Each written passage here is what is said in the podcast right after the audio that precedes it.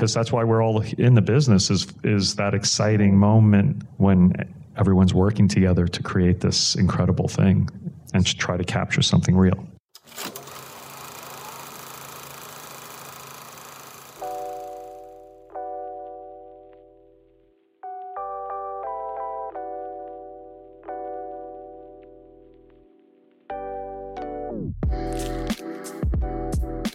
Hello, and welcome back to The Director's Cut, brought to you by the Directors Guild of America.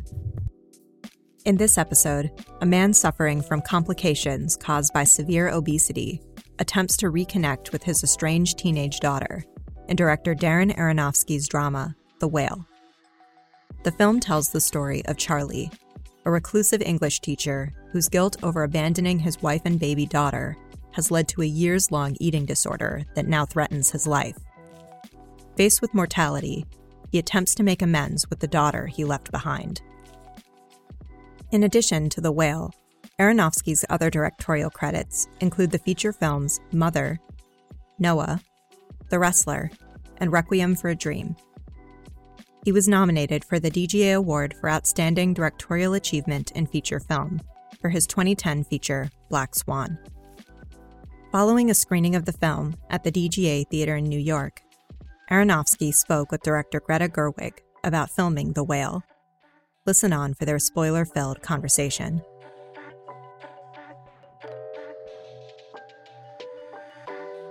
I when I saw the film, I was it was so incredibly moving and beautiful, and I there's so many things I want to talk to you about how you worked with each actor, but I, I, also felt like it was incredibly faithful to the text. It felt um, it felt like in the best way, like the great cinematic plays, like sort of like Who's Afraid of Virginia Woolf, or like the, just using that language. And I wanted to sort of ask you about the the text and your relationship to it, and the faithfulness to it, and how you approached it. And is it different than how you've approached other texts that you've written?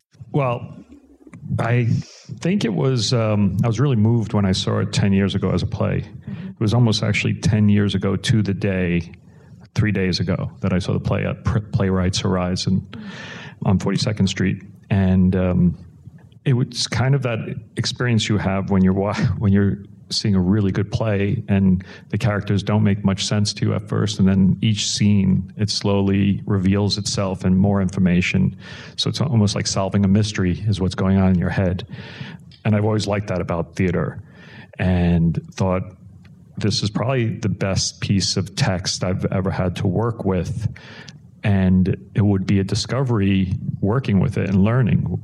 Mm-hmm. I, I still you know as directors you watch a film hundreds, if not a thousand times, and there'll still be realizations um, with Sam's words that come across because there's so many different things that are connected. Mm-hmm. Um, but the big challenge was, you know, to take this one room theater piece and figure out how to make it cinematic. Mm-hmm. But my mentor was a guy named Stuart Rosenberg, uh, who directed Cool Hand Luke and some other great films. And I got to study with him for a year. And he would always talk about how, as directors, our job is to find the one place in the room where the camera is supposed to be.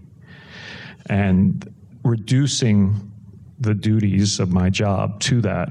I mean, there were a lot of things going on in this film, but really the major thing was like how to move the actors with the text and then how to move the camera with the actors to keep it cinematic. Another thing Stuart always talked about is he always talked about theater being kind of like you take a slice of the pie out and you're looking at the inside of the pie, mm. but in cinema, you're in the pie.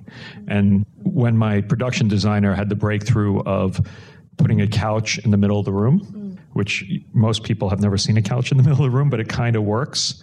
Uh, it allowed him kind of to be Charlie to be the sun, and then all the other actors were like satellites and moons, and how they circled became just a lot of the fun of figuring it all out. So that, that sort of leads me to something else. When when you rehearsed with the actors, did you rehearse? Did you rehearse all? Did you rehearse it like a play? Did you rehearse? You rehearsed all together and yeah, beat it out. Yeah, it was. Um, we started three weeks before because I knew it was super low budget film, and um, I knew figuring out the shots on set would be um, unfortunate because uh, we kind of had to go in with a plan of like which walls were going to come out the night before. So for three weeks, we were, we just worked our way through it, and I made all the actors watch all the other actors work, partly to create that family energy, but also um, so that they could see what the other actors were doing, so they wouldn't copy it, because there were you know only a limited amount of ways to move. But great things came out of that, and so the whole morning would just be me and the actors, and in the afternoon, Matty Libatique would come in and um, look at it and and then we'd just show him what we came up with, and so and he'd take notes for what what would need to get done. But it was just a taped out set, and it was so low budget we couldn't even afford a double of the couch, so we just had like a bunch of stools for Brendan to sit on, and. Um, but I kind of it was taped out, but I made them respect the tape, so like they couldn't walk through walls. They had to even to start the day, we'd have to walk around the porch through through the tape of the porch into the room anyway, so I, I also think because uh, I mean the sort of as a theater theater film comparison is um, actually the uh, theater director Sam Gold, who I've worked with, but who also Hong Chau, who plays um, Liz, has worked with. He's a great theater director. He always says in a film, rhythm can be set in many ways. And in, in theater, rhythm is only set in one way, and it's with words. And that you are the cut. There's no one else. There's just you. And what I was so impressed by in was that it felt um, that the that the rhythm established by the words was never broken. And I thought that that was something that sometimes when theater is taken out of theater, that the rhythm of the words gets lost. And I don't know if it was the fact that you had, you know, theater actors along with film actors, but it felt like, um, yeah, rhythm and language, which was really lovely to see. Yeah, I, I don't know if I would um, shape the rhythm of them I don't. I'm not really a director that gives the faster or slower direction. I've heard some directors do like faster, slower, louder, softer. And it's like I don't. I mean, maybe, but it doesn't work for me. But it's. Um, I kind of would just. I look to the actors to create their own rhythm for their characters. Sadie came in at a faster speed than everyone else. And I was like, all right, let's just take advantage of that. And it's funny, you know, as a director watching a film a thousand times, I still see little micro choices that she does that I didn't catch before because she's really fast. Uh, and um, Brendan did what he did. Mm. Hong did a different thing each take. she's one of those. It was great. It was great. we get to like the end of the takes, and I say, oh, "Let's just just do whatever you want, Hong. Entertain us." And she would do something new. Uh, it was amazing. And then um, Ty, the young boy, was like the most, even though he had probably been on more sets than most of them, he's like a child actor. Mm. I think he was really nervous, and which was an interesting challenge because it's hard to calm down a nervous person. Because right. you tell a nervous person to calm down, they freak out even more. So it was just sort of a lot of patience and waiting for him to come out of his shell to find him. Well, the nervousness also works really well for him. He seems like he's almost sweating all, the time. I think he was. He's just it's like that sort of uh, it, the the anxiety just under the skin. It was wonderful. Mm. So when you talk about uh, in terms of how you shot it you'd built the you'd built the whole apartment on a stage and then you were uh, moving things in and out and that's sort of what the entire thing was contained within the stage yeah it was um, we got a the back the back lot of a um, motorcycle museum in newburgh new york it was um, a really strange space. I had a lot of columns, so we had to work the columns into the set. But it was basically um, a a room set in a gigantic warehouse, and it was during COVID, so um, it was good because everyone could spread out. Mm. And yeah, pretty much everything. Not everything could move because once again, cost. I mean, anything can move eventually, but it just costs a lot and time. So we kind of had to make certain sacrifices and calculations of what what was going to move and when, type of thing. Uh, in terms of like duration, because it, uh, you know, the the scene um, uh, between uh, Brendan and Samantha Morton is so extensive. Like, is that is that a week of shooting, or is that how how many days over? over I think it was time? four days, if I remember right. Sam was the only one who didn't rehearse because of COVID, and she lives in London. It was really complicated to bring her in.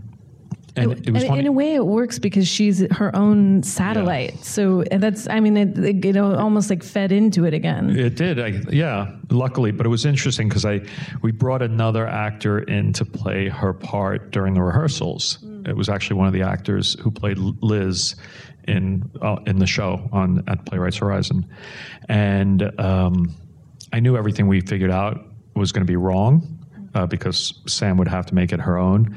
But still, when she showed up, it really frustrated me because you get you- you're you're in the flow. But I just I've been doing it enough that I just calmed down because I knew it was going to be better. And she how she works is like everything has to be real from a real reason. Uh, Emotionally real, I mean. The vodka wasn't real, but it was the um, the emotions all had to be real and make sense to her. She couldn't really fake anything, and that was um, its own. Every every you know every actor has their own rhythm, as you Yeah. say. No, I mean, I, it was just, a, it seems like its own universe, that scene, how it unfolds, that scene. And it felt, I, when, I, when I was watching it, it I, I mean, obviously, you believe that it's all happening in this this moment but i was sort of thinking about the actors sustaining that over days and thinking about how you know how as a director you keep them there because i i can imagine it um I don't think I've ever worked on anything where like it, a scene is over days. Right. And what do what I think you break it down. You break it down into chapters. There's there was definitely it was a huge scene. It's coming back to me now. Um, It's enormous. yeah, it's an enormous Yeah. scene. So it was it was hard, and it, I definitely conceived it in parts. Just basically. Um, and, and it was interesting because I think that actually helped because there was that scene when they when she stands up and she screams at him finally, and the actors didn't want to go there they weren't playing it hot. And it was more of like how the rest of the scene was. And because it was chapters, I was like, no, there's got to be a, there's got to be more flavor to it. So I, I just kept pushing them to bring it up, bring it up, bring it up, um, louder, faster. No, I'm just kidding. But angrier, more, yeah, I more frustrated. I'm, I might be like a louder, faster. Oh, no, no. I mean, maybe not louder. but actually, that works. definitely That actually works for some actors because they can then use that for and do something with it. No, it's a, it's just uh, I, yeah. I guess it, it's sort of that, that's always interesting to me. Just sort of uh, also even being able to to know where you want to go with something if the actors aren't going there, especially when they're as amazing as those two are. Because I think it's often easy to get a little. You can get seduced by their idea of it, and then you ha- have to kind of keep your mind on like, no, no, no, this is, we've got to do this because Yeah. I, I have a concept of how this is going to work. Yeah, and it, it was interesting because the um, the stage play was was similar, but also really different, and the casting was really different, and they they, they don't really go for realism in in the um, play. Of course, you know it's very hard to do the realism in the play, but so right before um, I was to shoot. I went to uh, Lincoln Center has that incredible library where they film everything. Yes, yes, and but you can only watch it once because they're worried that you're going to steal the choreography. Oh, really? Yes, Oh, I- they didn't do that to me. Oh, well, they do it to me. they're like, you're going to take that Music Man choreography. Oh, oh, really? No, I, I just, um, yeah, I, I wanted to watch it just to see if there was anything I could learn. But the char- the actors were so different, and they played it so differently. Which means, I think, for Sam, that it'll probably be a play that people will be performing in all different types of ways for a long time. Because I think there's lots of ways that the material works with lots of different types of performers. So, Um, when you and um, Matty Libatique worked on how you wanted it to look, was there a sense of? Um, I mean, did you did you give yourself limitations in terms of like we're only going to use these this kind of uh, you know lens sizes? Like, was it was it a feeling of like we want it to look like a human? eye? I mean, or what was the what was the way you thought of it? Well, you're forced into a lot of decisions by being in one room. Uh, so it's how to use that in, it- it became less about lensing and more about um, light. And then the light was really related to the weather, and the weather was like chart out one of the first things of like this rainstorm that builds has a little dip on Tuesday and then ends on Thursday and then Friday you have the sunlight breaking through for the kind of real big gamble of the film like when she opens the door and the bright light hits it you know could go two ways. People believe it or they don't but we went for it. And um, you know Matty uh, Matty does all these crazy things. This um, young film student came up to me at the premiere the other night and was like, "Oh, it's interesting how Sadie is lit all with cool lights at the beginning, and then halfway through warm on one side and cool on the other, and then by the end all warm." And I was like, "I never noticed that." So, so he's doing stuff that is is really exciting, um, but and he also brought, which was great and really interesting because it was during COVID. So what we did is the camera's actually on a head hanging in front of the actors, which is interesting. I, I, feel two ways about it. And Matty then is literally outside the room with a couple of dials. Oh, he's doing. He's yeah, he's doing like oh. like it was like a um, like a crane. Roto yeah, roto head yeah. exactly. And there's someone on the arm, so it goes up and then moving it. But it means there's no operator near the actor, which was partly a safety consideration. Yeah but it was, I mean, look, the, the motor doesn't work as well as the cameraman on the camera right. in the moment, yeah. sensing what the actor is going to do, and she or he, or they can move it in that moment. So there was, um, you lose that a little bit, but it's also really interesting because then I could I, you can get that re, those really tight eye lines yeah. because there's no one in the way. There's always I always have that I always love tight eye lines and then you have to get the operator to flip to the other side and then the eyepiece and their left eye is not as good as their right eye and they yeah. get they can't tell if it's in focus and I remember reading something you you wrote about why you love movies and it was um how to you said it was the close up because it was a way you could look into someone's eyes yeah. and that they would never know it. I'm making it sound creepy. It was something well, I, th- I used to say the, the the kind of one of the biggest overlooked great inventions of the 20th century is the close up because it allows you to sort of sit there and look into Paul Newman's eyes and not be self conscious. That's right. That's, yes. Um, I was thinking that, I mean, particularly with um, Charlie's face, just the how the int- you feel incredibly intimate with him, and then I, guess to the kind of what jumped jumping off with this of, of, how you guys shot it and how you decided to do it was there's a kind of um, when I was watching it, I, I felt that there was sort of uh, a kind of a there was something that felt a little bit magical about the apartment. It, it, there was a sadness, and there was like a, this is where he is, this is where we are.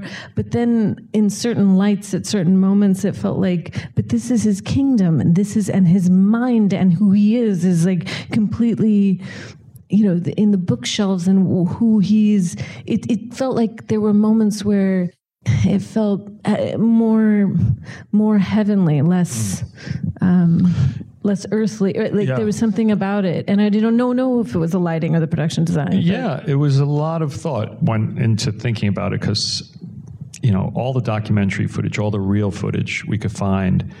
People living with obesity seem to be living with squalor and that seems to be the people that allow camera crews into their homes to capture them. But we did a lot of work with this uh, group called the OAC, Obesity Action, Action Coalition, and they connected us with lots of people who have lived with obesity, who have um, gone through it, gone through surgeries, all different types of experiences. And it became clear there were all types of people that did it. And Charlie's a man of letters, and um, the books on those shelves were really important. Luckily, we didn't have money to afford to rent books from the Strand, but our set dresser brought all of her library, and it was an exceptional library.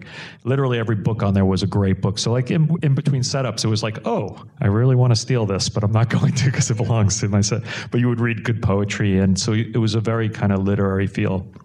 But there was also the the kind of metaphor of Moby Dick running through the whole thing and there's a lot of nautical um, elements through it, like the sequence when he first reads the the essay and he goes into the bed and hits the light and it's swinging and he grabs the harpoon to grab the light and the rain. And so we kept thinking about how to bring that in. Sam morton showing up in the yellow kind of fisherman slicker and the boy tie wearing a pea coat so it try we kept playing with those ideas No, it, I, I think it, it, it.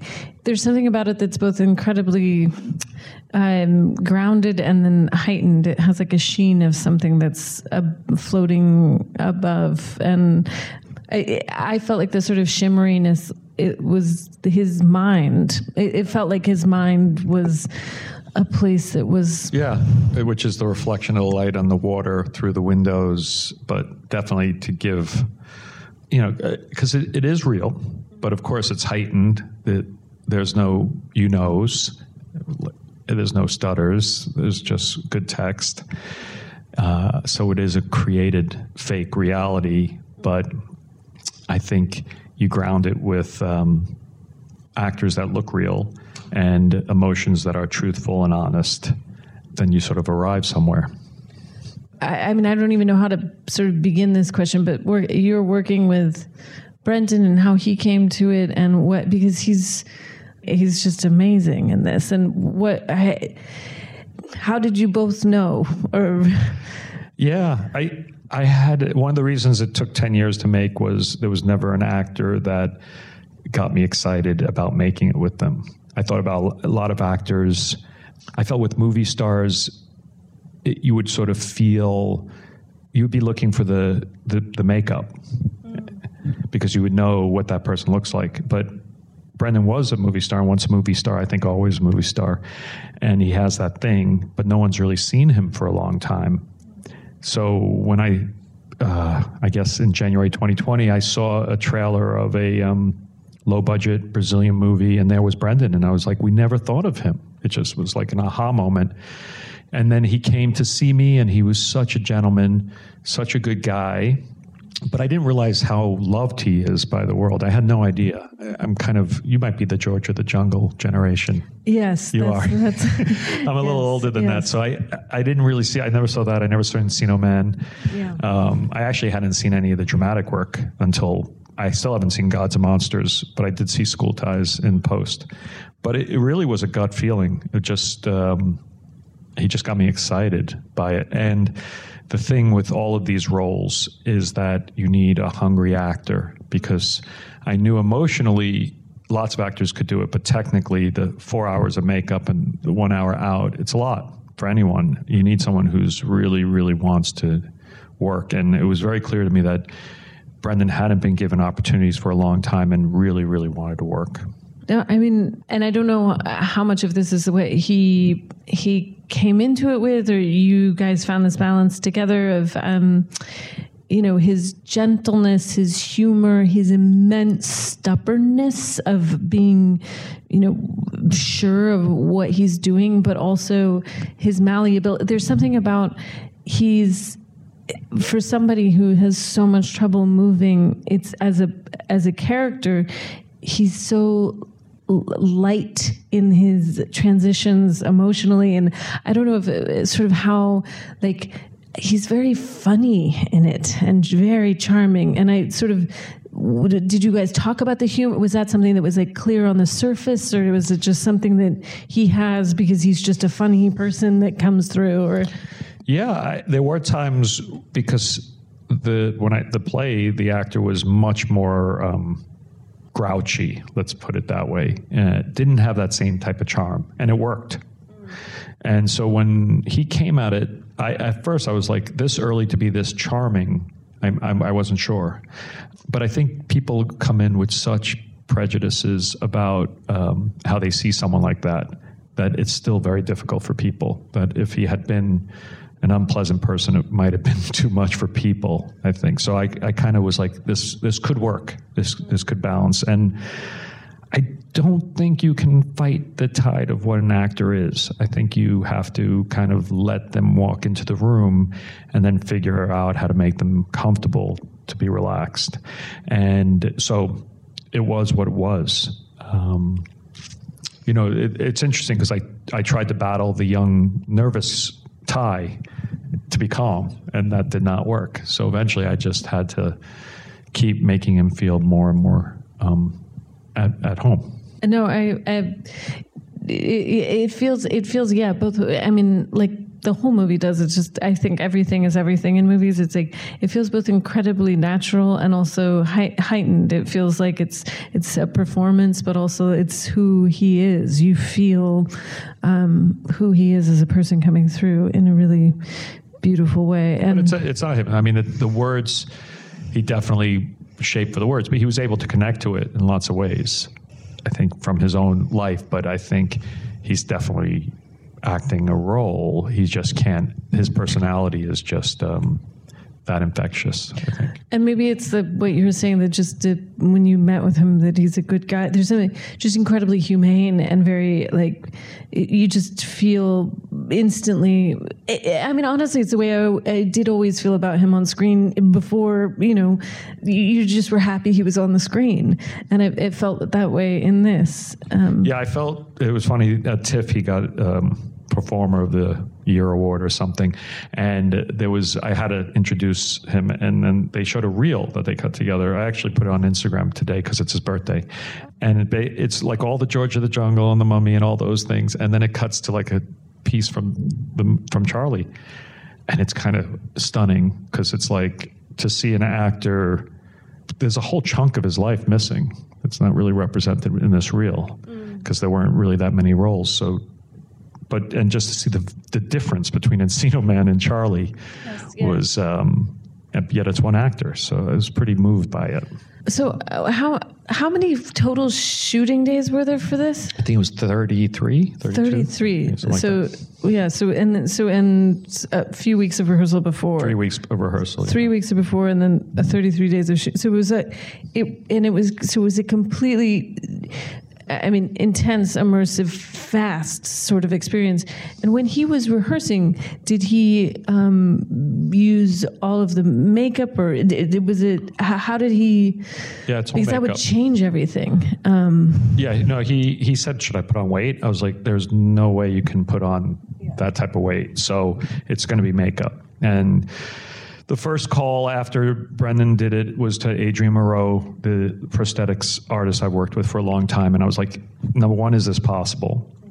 And then the the next kind of restriction I'm putting on you is I don't want any makeup on any kind of crevice or wrinkle of his of his face. So the, the basically the prosthetic comes up to here and then wraps around here, but doesn't doesn't touch the crow lines or the yeah, yeah. mouth or any of that because I wanted him to be able to use his entire instrument.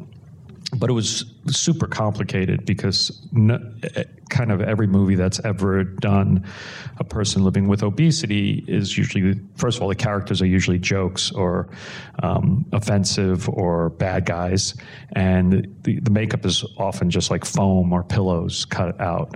And so it doesn't move like a real human being. It's, it's just a caricature. So it was really important to for, for us to go for the realism. But it, but it was complicated because it was so hot in there that if he started to heat up, his face would turn red, but the prosthetics would not turn red.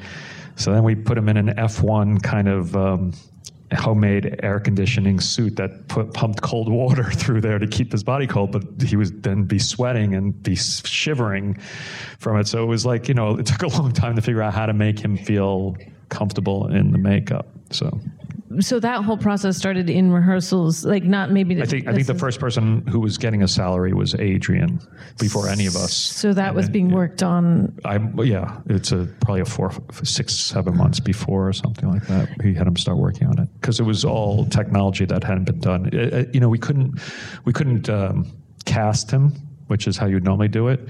So we had to figure out the, with new technologies. My producer went to him in outside in the middle of the winter with an iPad and walked around him with an iPad to get like a, a LiDAR or a scan of him.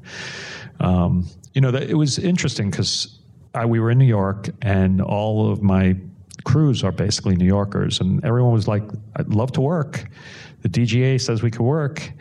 SAG says we could work. And I felt a little irresponsible to do a big movie because I was hearing about people getting sick and film shutting down for three weeks, and it was pre-vaccine, and so people were dying. And um, but I felt this was perfect. Five actors in a room. We're going to do it upstate Newburgh, so people aren't with their in New York City, and no one got sick, and largely because of you know the regulations that all the unions came together to do, mm-hmm. and everyone respected it, and it worked out fine. And by the end, everyone had pretty much one shot. So it was kind of, but it was kind of, it's like, where's the first AC? Oh, she got a shot. She's out. Oh, but this is the big emotional scene with, scene with Hong.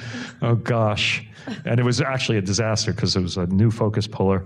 And he was using this. Um, suddenly I hear like this, like it's a super close up of that scene where she's crying, yeah. and the and I hear like this weird clicking noise, and I'm like, "What's that?" And everyone looks away. They're like, "Not me, not me." And it's like he had put the um, automatic focuser on, which oh, some yeah. some people use. Yeah, yeah. It has a little and it had a little motor on it. Oh no! I was like, no, you can't use that. You know, right oh. here.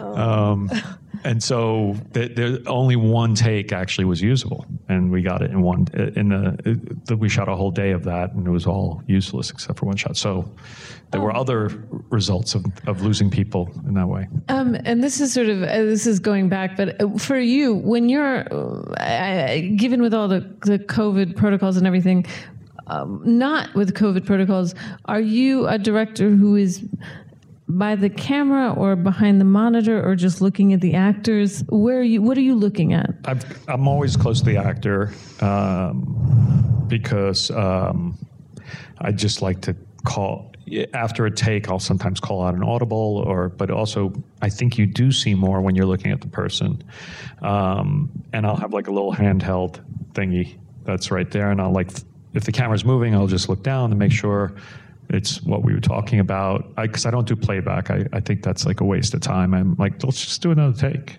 Know, which the actors don't always like, but you know, it's why we're there. I, if you think about it, though, it's like the time between action and cut. If you actually put that in the amount of time we actually wait to get to there, it, if you add up all the action and cuts, versus starting a movie to write the screenplay to finishing the movie? What would be like 0.05% of our time? Right. The rest of it's yes. like all bullshit. Yes. To yes. get to that moment. Yeah. Because that's why we're all in the business is is that exciting moment um, when everyone's working together to create this incredible thing. Um, and to try to capture something real.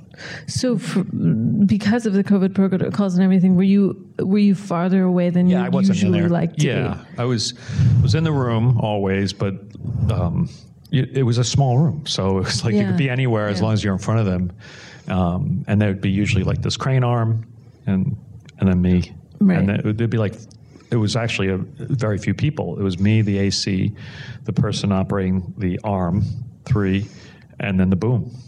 Right. That was it. That's it, all in the room. And uh, like makeup would have to be nearby because there was always something going wrong with the prosthetics that had to be touched up. Right. So they'd come in and spray or whatever and do their thing. But uh, it was it was kind of nice. It was like a really, really like empty, quiet set, and everyone else was watching on big screens out. Not not big screens, one big screen outside. Okay, and then uh, this is sort of jumping into post production. Uh, uh, what is it? What was your process like with the music, with the um, the, uh, the the score, um, and or finding yeah. it? What is? Well, we actually we hired one composer first, who's was a great is a great composer, but is not a is not a, a film composer, and I learned a lesson there it, that there's a real craft to film composing. So we started to, for the first time ever in my career, I actually brought on a music editor or supervisor first, and they actually cut in different music from different composers. And there was one guy who kept showing up his tracks, and that was Rob Simonsen, who I'd never worked with, I'd never met. I never really listened to his stuff, but he a lot of his pieces worked. Mm. So he came on was super eager and excited and loved also the kind of nautical metaphor. So there's a lot of things that are very sea sounding in there, and um, and then it was just a back and forth for a long time until we got there. Yeah, that's a yes. Film composing is very specific. Who was the music supervisor you ended up working with? His name was uh, Andy Cohen. Oh. Yeah. I know. I, I'm. I have one who I like very much, Yeah. and Yeah, yeah. her name is Susanna Perrick. But anyway, I when I worked with her, I, I don't think I had been around anyone who. I didn't really know what music, what, what not, or what they did, or what, what a music editor But did. you're you're on a big movie, right? Yes, but so I- they make you they make you put in the music though, don't they? They kind of for all they get um, they get nervous about it. I think. yeah, I, I usually wait till the end. Like I don't watch it. I never watch it with music. you never watch it with any temp. no. You watch it just you cut bare. You cut, I cut bare. it bare. Bare. Yeah. Because the music's a crutch. And so yes, you got to make it work as well as you can without it. Right. The music's, music's only going to make it better. So you're Right. lying if you're putting in the music early. That's Yes. how I feel. Uh, no, I think I, you're I- right. when we didn't know it, they were like, "You got to put music in all along the whole way." And I was like, "Well, I have, I just didn't have any interest in it because it was like." But then you go to test scores, and it was always a disaster without music. So Oh, right, uh, right, because they wanted you to test with a, with temp music. Yeah. Yeah. No, I. It's. Uh, I should thank the my crew from the my DGA crew. Just really, there was Oh, yeah. Duccio Fabri was the first, and then Alice Johnson was our second. Samson did locations, and Ty, um, Tyson Binder was our um, UPM. oh yeah. So just Tyson always was shout out to them because we represent all everyone. Um, yeah, and and in terms of like, what, does this after making a movie like this in this way, do you have a feeling of like? I would like to do another super text based thing, or are you like now I want to do something with It's a good, no? yeah. It's a good question. I, I'm just looking for something that moves me. I, I, I enjoyed it. It was a lot of fun. I mean, there's great things about being one location. Basically, if you run out of time, you, you're not you're not moving. there's no studio move tomorrow. There was only one day we were on location, and um, that not having that pressure of that type of time pressure Mm. because it was always like, oh, we didn't we didn't actually make the scene, but it's okay. It's basically the same thing tomorrow. That's really kind of cool. Which I guess what happens on sitcoms or something, right? Or TV might be like Yeah. that. You have a set. Yes, you have a That's set. that's fun. I found it, I just never had done that. It's always like, oh, we gotta you have to be out by five o'clock because they're setting up the restaurant for tonight's business, and we can't come back because anyway. So it allowed for amazing moments. So like with Brendan, there was a day in the final scene with Sadie where he just had peaked. And he was kind of stunned. And I was like, "Oh, let's come back tomorrow." Which was a there was a gamble with a more junior actor letting him off the hook and allowing them to come back the next day. They could get into their head and uh, really blow it, I think. But uh, he had been doing it long enough that I was like, you know what? You relax, come back fresh, and then take one the next day. He like nailed a few takes in a row, and we moved on. It was great. I mean, having the freedom to be able to like leave something is is, is sort of extraordinary, and I think it's one of the worst feelings when they're like it's over, and you're like, oh no, that's weird. Now we have this. Yeah, exactly. You are not going back unless I don't know. Although they do do reshoots on those big movies. I've never done that either, but I've I've heard that that's a big part. Are you doing that? I've never done. Them. Okay, good. I've Uh, I, I've done inserts, Inserts, that I yeah. know I needed, or um, But yeah, like some some of the big ones get like they budget like uh, three weeks or something. right? for Well, or they do the thing where they shoot different. They shoot different inf- versions. Yeah. I, I I was like, it's hard. It's hard enough to just shoot the version you think is Yeah, yeah, right. exactly. I I've I would be so stressful if we were living in multiple worlds. Exactly. Um, you have to tell an actor that they have to try it another way. That, but their whole performance should be built towards one way. I think. I, that's. I, I I I feel the same way. But then sometimes I'm like, am I a 1.0 human and No. everybody's moved on and can live more um, May, maybe fluidly than I can. Um, but no, it, it's a yeah, it's a real. I've I've always I just I just I, I've always been I love theater and I love um, I love I love films that feel cinematic but that are of theater. And I think it's uh, what what you've done is it's so it's so beautifully in that tradition, and it's so reminds me of how much I love it because it's um, I think it it just goes back to it's it, it's it's what you were saying the s- simplicity of the right place to put the camera in the room. And it's the where is the camera? What are the words? So I know what you're doing next. i'm just going to remake this.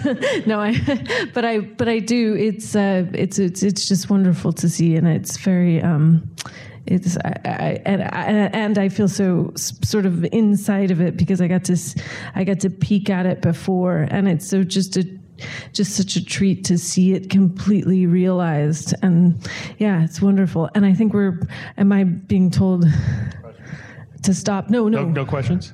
Really? Oh, I don't know. Does Maybe. anyone have a Can we- question? yeah? Oh, Oh, we we have a question here. Oh, yeah, wait, sorry, too late. Yes. Yeah, the shooting order.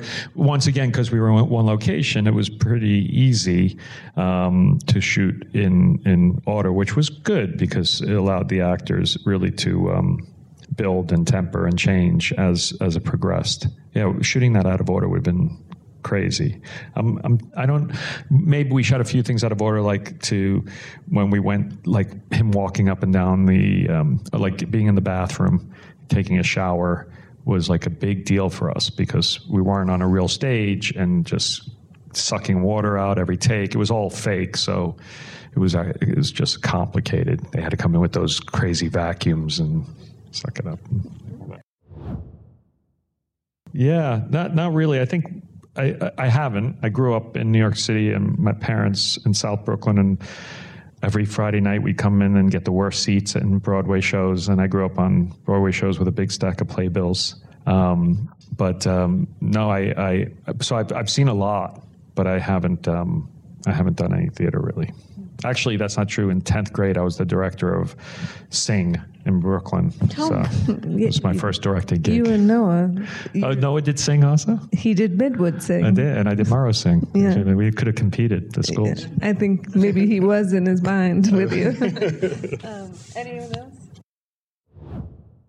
Sam, it was the first uh, screenplay that Sam wrote. He jokes that he bought Final Draft to make the movie, and um, when I went to watch the thing in Lincoln Center, there was no pizza guy, and I thought that I was convinced I had seen the pizza guy on stage. But his writing is so good and so solid and so convincing that even the little things he changed, it was one of the first things he put in was the pizza guy. Um, but I completely had imagined the pizza guy like down two steps.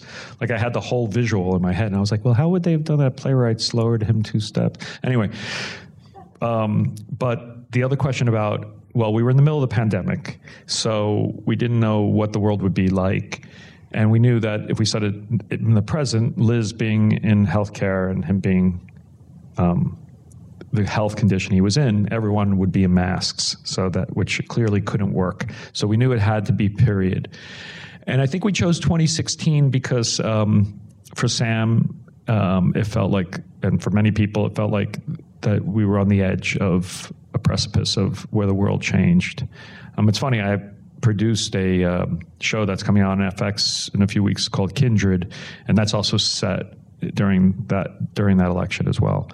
Um, because I think it's kind of this. It's when it was the last time the world was sort of normal, um, and uh, so. But then I, I, I chose spring because we were shooting in the spring. We had the one outdoor scene, and I didn't have the budget to change the season, so I was like, all right, we'll commit to March, or we'll commit to spring in March when we were shooting. And then I was like, what happened in March 2016? And it was Super Tuesday, and I was like, okay, that's cool as a background thing but I, it's not supposed to be political in any way. It's not like we're saying anything with it. In fact, I tried to like remove all references to the man who will remain unnamed um, because I didn't want it to trigger anyone in any way. So I was like, you know, it's just interesting that this was going on at one point in the world, yet this story was also going on. So. Uh, I haven't done the hip hop montage since like like uh, 2000, 1999 or something. It was a long time ago. Um, you know, I think every film has its own grammar. You know, uh, definitely Pi and Requiem were related, but The Fountain was kind of like this kind of dollies and classic, and and then I the Wrestler was reinvented of like doing cinema verite with Mickey, and then we took that to Black Swan. This one was felt exciting to just sort of do something classic with dolly and and arms and just keep it really smooth. Um, you know, I think the big decision was four three, uh, because you know you want widescreen when you're Sergio Leone and and and you have things to look at. Here it was just the books and stuff, and also it just was a better reveal. It was really about their emotions and the actors and their faces. And then as far as the editing, it was really just about performance and just being truthful to. Um, you know, squeezing the best moments of performance out on the screen that we could. Thank you. Thank you. Thank you, everybody. Thanks. Thanks for listening to another DGA Q&A. The director's cut is available wherever you listen to podcasts. And please share, subscribe, rate, and review.